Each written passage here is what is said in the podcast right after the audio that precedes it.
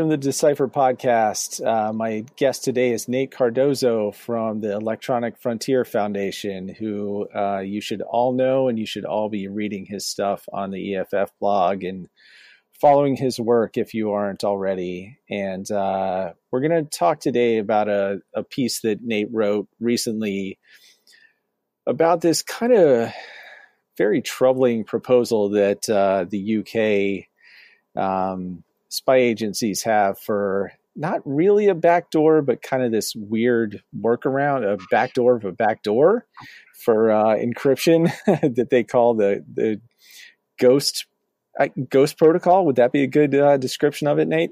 Yeah, um, I'm not afraid to use the term backdoor to describe it either. I'm I'm I'm on record as calling it a straight up backdoor. It's just not the kind of backdoor that we've uh, thought about before. Yeah, I think that's right. It, it's kind of, I, I, think we should give them some points for creativity, at least, uh, if not like, uh, you know, something we want to see.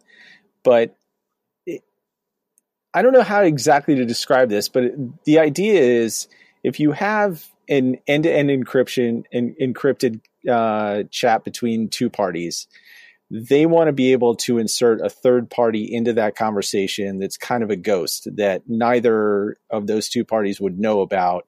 And that ghost would be, you know, for example, law enforcement or a spy agency or something like that. Is that the general idea? Yeah, that's exactly it. Um, and I can I can break it down to specifics if you like.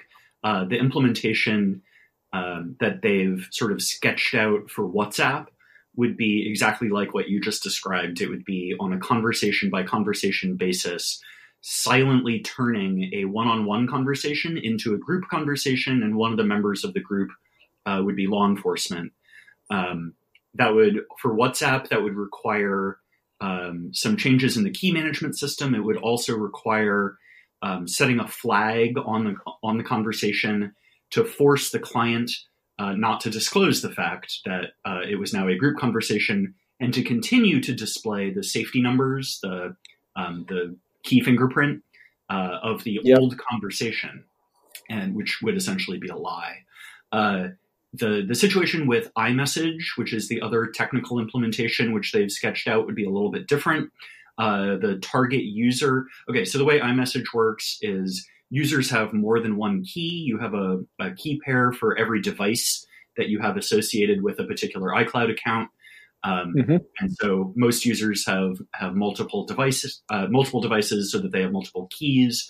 This would be inserting another key onto the user's keyring that the user would not be aware of, um, and then it would suppress the pop-up notification you get on all of your Apple devices that says uh, a new device has been added to your account which is kind of a more modern version of the key escrow idea. It's like an offshoot of that. Like, yeah, it's we're not going to escrow on demand.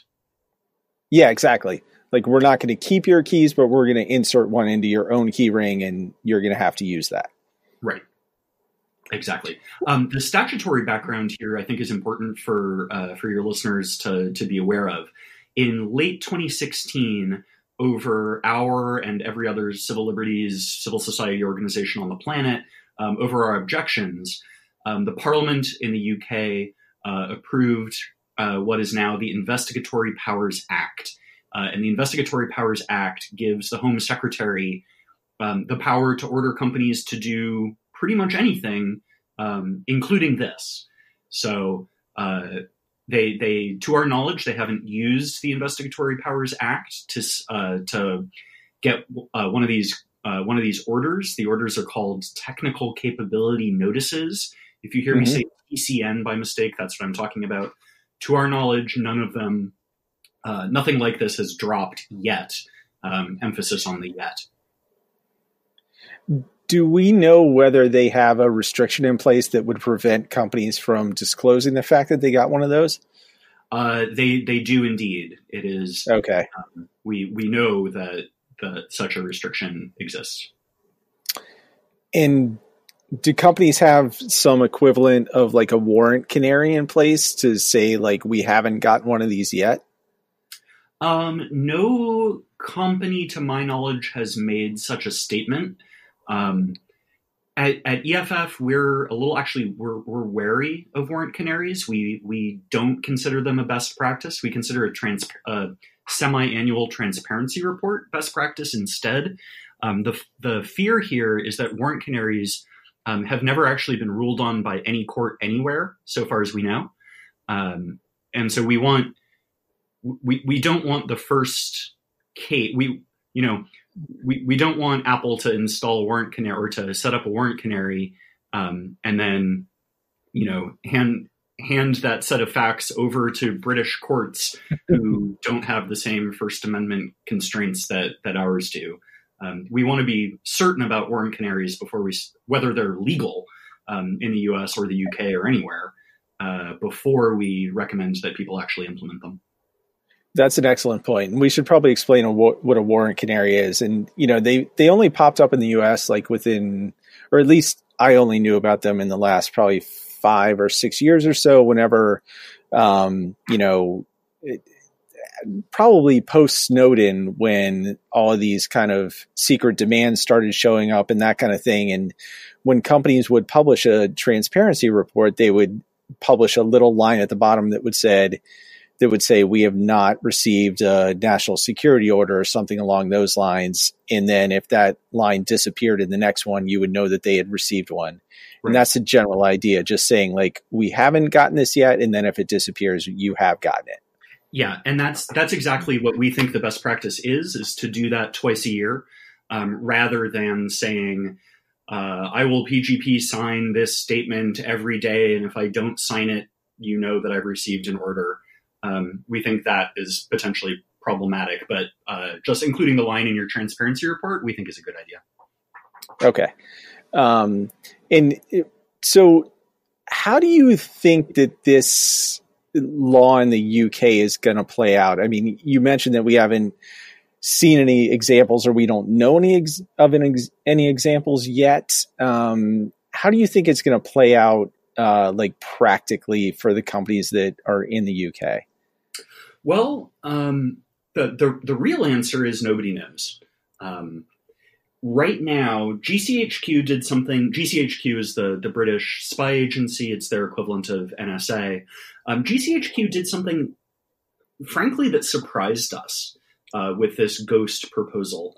They released it publicly. They started talking about it um, about a year ago at, at conferences. Uh, you know cryptographic conferences and even some human rights conferences, believe it or not. Um, yep. And uh, then they they formally introduced this proposal via a blog post on Lawfare, which is a national security blog based in Washington D.C. Um, so they're they're rolling this out somewhat publicly. It seems like what they're trying to do is gain public support. Um, if I had to guess, they're going to wait for some kind of consensus in the um, tech policy community before trying to issue one of these things. Um, there's a, a, new body that the Investigatory Powers Act created in the UK um, called the Investigatory Powers Commission, which is a judge like body. It's sort of a court, but it's not a court. Um, to rule on whether a technical capability notice is legal or not. Um, that body was was just constituted in the fall of last year, and we don't think it's spun up to work yet. Um, so we have some vague level of confidence that they actually haven't done it yet. Um, that will, and we we may they may actually be public about it. They they may they may not um, keep well they'll definitely keep the details of any order secret, but they may not keep the fact that they've issued it secret, um, which is that would be nice. What do you think their advantage would be to make that public? The same reason that the FBI made uh, their San Bernardino iPhone fight public. Uh, yeah. The the FBI made that one public because they thought they could win in the court of public opinion. Um, they were wrong. They lost in the court of public opinion, and polling data um, went wildly against them. Uh, and they pulled the plug on on that fight as as a result. Um, so yep. my my thought is, if the UK can convince you know the Times of London and the New York Times that this isn't the worst idea in the world, then they might go forward. It, which seems entirely possible, honestly. Like, given recent history, it doesn't seem unlikely to me that they could convince uh, a small handful of media organizations that this is the best way to keep people safe. Yeah, I mean, the the organizations that they really have to convince are Apple and Facebook. Um, yeah, I think that's definitely an uphill battle with Apple, and I'm sure hoping that it'd be an uphill battle with Facebook as well.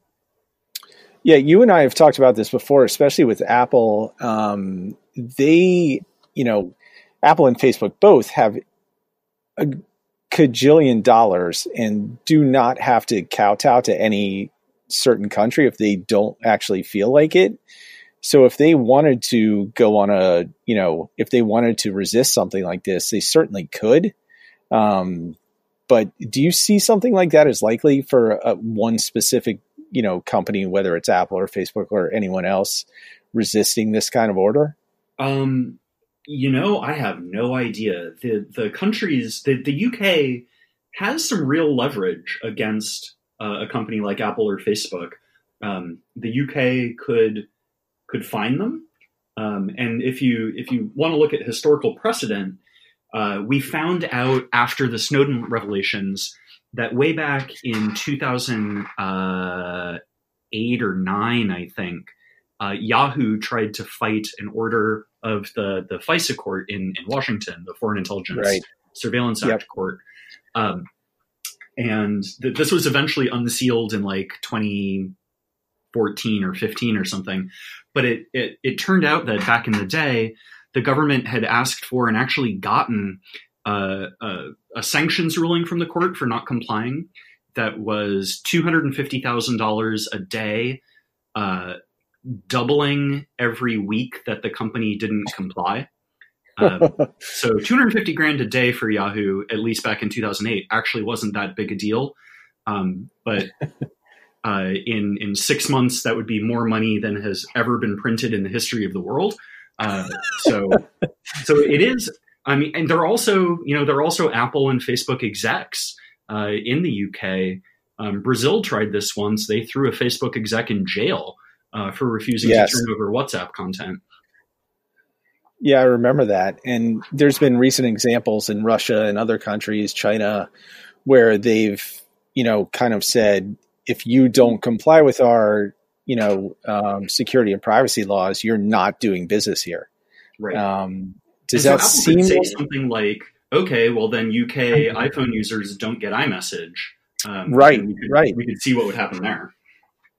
Yeah, which, you know, Tim Cook has been pretty vocal about a lot of this stuff. I don't think he's addressed this thing specifically, but he's addressed kind of the encryption backdoor idea. Um, he addressed, I think, the law in, or the potential law at the time in Australia and said, you know, we are not down with this. So I wonder how these companies are going to respond to this. Um, you know, I hope that they will find a way of uh, inviting EFF's assistance when and if this happens. Um, Moxie Marlinspike, uh, the founder of Open Whisper Systems and the lead developer of Signal, um, yep. actually had a blog post that he's he went out. He's on the record as saying he will not comply with this ghost idea if he gets an order. Um, that's aggressive. Uh, yeah, but I like it. Moxie also really does not care what other people think whatsoever. uh, yes, that is true. yeah, he's had a number of these. And, you know, I think that they put out a blog post as well earlier saying not only won't we, but we can't. Like, we, we technically can't uh, give you a backdoor into our, our system because that's not how it works. Right. And I, I think there's a bunch of other systems like that that they just, if they were mandated to have a backdoor, their systems would just fail. They would have to like break their promises to users and either shut down or have a different business model. That that's exactly right. Um, especially for open source projects like Signal, that shit's going to be real detectable. But even for closed source projects, um, my colleague Seth and I have a blog post, uh, which is um, it's not actually ready to, to, go yet, but hopefully it'll be out uh, end of this week or early next week. Um, describing uh, four different technical methods where you could detect this so-called ghost in operation. Um, mm-hmm. You do some uh, some binary reverse engineering. Uh, you could do a, a, uh, cryptographic side channel attack, um, sort yes. of the opposite of a regular side channel attack, where you'd be trying to extract uh, private key material. Here, you'd be looking for the addition of an extra public key to a conversation, um, but the same techniques all apply. Uh, crash log analysis and potentially even network traffic analysis could all detect uh, the ghost in operation. Um, obviously, wiretaps are not intended to be detectable uh, in operation, so um, we we think that you know it's not actually as good an idea as GCHQ thinks it is. But yeah, no, I don't think so either. Um, but a lot of those methods, you know, are not things that are available to typical users who might be targeted by something like this, right? Like that's they, right. Um, however, the, the the network traffic analysis and the crash log analysis could mean that the ghost could be detected not necessarily by the target, although also by the target, but by unrelated third parties. You know, if your crash log is going to Samsung or Huawei uh, or Google, you potentially engineers at those companies could say, "Oh, look, there was something really weird going on in the way WhatsApp is using memory on this conversation that we've never seen before. It's calling functions that we've never seen called. Uh, so, like, what the heck is going on?" Um, and that could be even, you know, w- weirder from the law enforcement perspective to let an engineer in God knows where know that you're wiretapping person X in your in your country. Yeah, that's an excellent point. Yeah, there's plenty of third parties and yeah involved in this kind of stuff. So, um, from like a big picture perspective, Nate, where do you think all of this is going?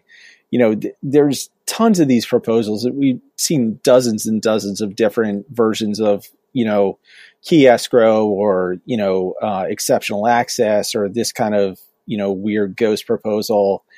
Are we just going to keep seeing these until um, industry kind of acquiesces or it, where is all this going? Well i think there's there's two options. The first is that is we will keep seeing proposals like this until industry acquiesces. Um, I hope that industry is not going to acquiesce easily. Uh, you know, I, I understand that these are for-profit companies and that they will do what their shareholders need them to do. Um, but mm-hmm. as you said, Tim Cook actually seems to have real conviction here. Um, and then the other possibility is that governments wise up and listen to what the cryptographers have been telling them for the last 20 years that there's no way to do this safely um, and and figure out a, a, different way of doing their jobs. Uh, you know it wasn't so long ago that police had to spend manpower to follow someone around uh, or to you know plant a bug in their apartment. That's the kind of policing that end-to-end encryption does not defeat. Um, yeah and you know, right, right now, yes, this is GCHQ pushing for it in in the UK and not um, the the Metropolitan Police or someone like that. But in the US, it's really been law enforcement and not the intelligence agencies that have been pushing uh, for for backdoors or exceptional access. Uh, the the reason being, the intelligence agencies don't need them. If that's right, if, if, they want someone's content, they'll pop the endpoint. Um, so that sort of uh, capability sharing um, is, you know, with, with the right kinds of, of, safeguards and judicial process and whatnot. Uh, you know, law enforcement should be thinking along those lines, not along the lines of popping everybody's endpoint all at once. Yeah, that's the thing. You know, I get questions from a lot of my friends who, you know, have no, don't work in the tech industry and are super up on this stuff and they're like, do I need to worry about this kind of thing? And I'm like, well, listen, if the NSA is going after you, you're already got. It doesn't matter. You know, like forget about that. Like that's not your concern. You can't defend against them. No, and and it's um, the the areas where we try and defend against those sorts of concerns are making mass surveillance more difficult. Uh, right. You know, the, if, if, they're targeting you, there's nothing you can do. Um, but we're hoping that they actually have to target you in order to get your stuff, um, and they're not just getting everybody's stuff all the time. Yeah, which is where a lot of the kind of post Snowden uh, mass surveillance defenses come in, right? Like the Google, uh, you know, encrypting the links between all their data centers and all that kind of stuff, which is, you know, probably made large swaths of the internet population much more secure than they were before that. Oh, absolutely, and and even just websites switching to HTTPS by default, right? Um, you know, uh, a properly configured uh, TLS connection, the NSA can probably break it, but it's going to cost them actual resources to do so, and they're as opposed to back when everyone when everything was clear text over the wire, they could just hoover it all up and store it forever. Yeah, and I mean, let's be honest, like things like HTTPS everywhere and Let's Encrypt and Privacy Badger and things like that all make, you know, tons and tons of uh, everyday users much more secure than they were, you know, even five years ago, which is a huge advance in internet security. Absolutely, absolutely. My my colleagues upstairs who uh, who designed the tools that you just mentioned uh, deserve all yeah. the credit for that. Yeah, that and it's kind of great that those things are just freely available. You can just go and download them. They're not specialized. You don't need any knowledge. They they're just browser extensions for the most part and they just make you much safer on the internet without even having to kind of think about it. Yeah, absolutely. Um, there's a, a, a newer project which you didn't mention that my colleague Sydney works on, which is Start TLS Everywhere. Um, oh yeah, which allows mail server administrators to ensure that they're opportunistically encrypting uh, mail server to mail server communications, which keeps even more plain text off of the wire. Yeah, which is great. Any time you can, you know, encrypt things on the wire is a, a big deal, I think. And it's, um, it's not end to end; it's just point to point. But that's better than nothing, and right. nothing was the status quo ante. nothing definitely was the status quo. That's for sure. Um, so Nate, we've seen these this you know the law in the UK, and we saw one in in Australia uh, in the same time frame a couple months ago. Um, should US users be wary? I mean, there's been lots of talk about it. You know, you mentioned uh, the push has been from law enforcement in the US, it's been from the FBI for years and years with this going dark thing. Um, do you anticipate that? I mean, I can't imagine that's going away. The FBI is going to continue to push for some kind of backdoor, some kind of um, you know breakdown from industry. Do you anticipate any kind of legislation that would push that forward in the U.S.? No, um, primarily because they don't. Well, there's a couple of reasons. First is Congress is, if you've been paying attention, relatively divided right now and, and pretty good yes. at not doing anything. Um, so that's one. Number two is uh, there are some First Amendment issues involving compelled speech that make such an order more problematic in, under U.S. law than under UK law. Um, so there's this is an untested argument, but it's untested in both directions. The government has never tried to do anything like this. Um, there's an untested argument that says you can't force a company to produce code that they don't want to because that's compelled speech. Coding being expressive activity. Um, yep. So the First Amendment problems here, but also if Australia or the UK succeeds in getting you know Apple or, or WhatsApp to build one of these ghosts or some other kind of backdoor into their system, then we don't need to force them to do it because they've already done it. It's not like you can um, backdoor just the Australian users or just the UK users. You can't geofence this kind of thing. Uh, mm-hmm. So once the system is there, the FBI will be able to use it. Although the exception is the kind of thing that they were trying to do with the San Bernardino phone, with like one specific device where they wanted Apple to build like a, a backdoored version of iOS and then load it onto that device, right? Right. Um, yeah. That I don't think they're going to try that strategy again, but who knows? no, it did not work well. No.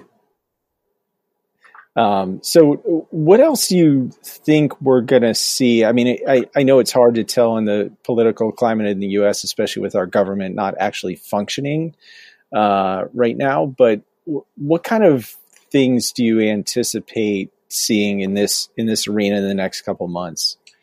Um, so I think we'll probably so um, what's his name? Cyrus Vance, who's the Manhattan District Attorney has been mm-hmm. one of mm-hmm. the most vocal uh, proponents of a legislative backdoor in the United States. Um, yeah. If he, so watch for his political ambitions. Um, he's obviously an ambitious guy. He's not going to be the DA of Manhattan forever. Um, if he runs for New York Attorney General or Congress, uh, watch out because that's going to be one of his. I don't know, not, maybe not first, but it's going to be one of his priorities. Um, otherwise, uh, my own senator Dianne Feinstein is a huge fan of backdoors. Uh, so what she she is now out of the uh, chairmanship of the Judiciary Committee, and she's on. Uh, oh no, sorry, she's off Intel and on Judiciary, so she's actually better positioned now um, to make trouble mm. regarding crypto. Um, I honestly don't think anything is going to move in the United States. Um, the Trump administration has been uh, not even close to organized enough to think about something like this. This is, you know, this is yeah. a real technical policy position, and they don't even, you know, they didn't have a, a, a science advisor until uh, late last year. Um, they went two years right. almost without a science advisor, which is just wacky. Um, but you know, I would I wouldn't I'm not looking to see anything come out of the Trump administration anytime soon. All right. Well, I guess that's some good news on this uh, on this front. Yeah, they just not organized enough to get things done, which is good. And there's also some you know legislators like Ron Wyden and Ted Lieu and um, some others who are very vocal on on these kind of matters and tend to have a lot of influence, especially Ron Wyden, who you know is kind of pushing on a lot of fronts on this. So hopefully he'll kind of continue on that on that path.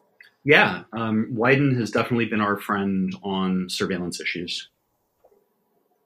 Yeah, he's uh, he's doing a lot, and I've we've also seen like a, a million kind of privacy bills in act or introduced in the last few months, and it'll be interesting to see how those all get kind of mishmashed together. But given that the government isn't actually functioning, I don't know if that any of those will actually go anywhere anytime soon. Yeah, good point.